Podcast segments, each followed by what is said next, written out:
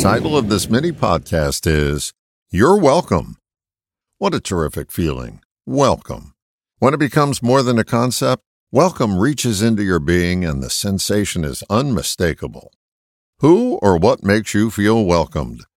There's no faking welcome. It's a feeling you can trust and one that's to be treasured. Permit me to ask again who or what makes you feel welcomed? Find more time for those persons or places and enjoy the feeling. I believe the key to being more welcomed is to be more welcoming.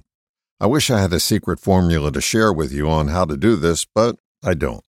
My best guess is to model those who do it well and have it sneak up on you over time. Maybe there's a faster way, but I haven't found it yet. Here's the thought the catalyst for most things is pursuit.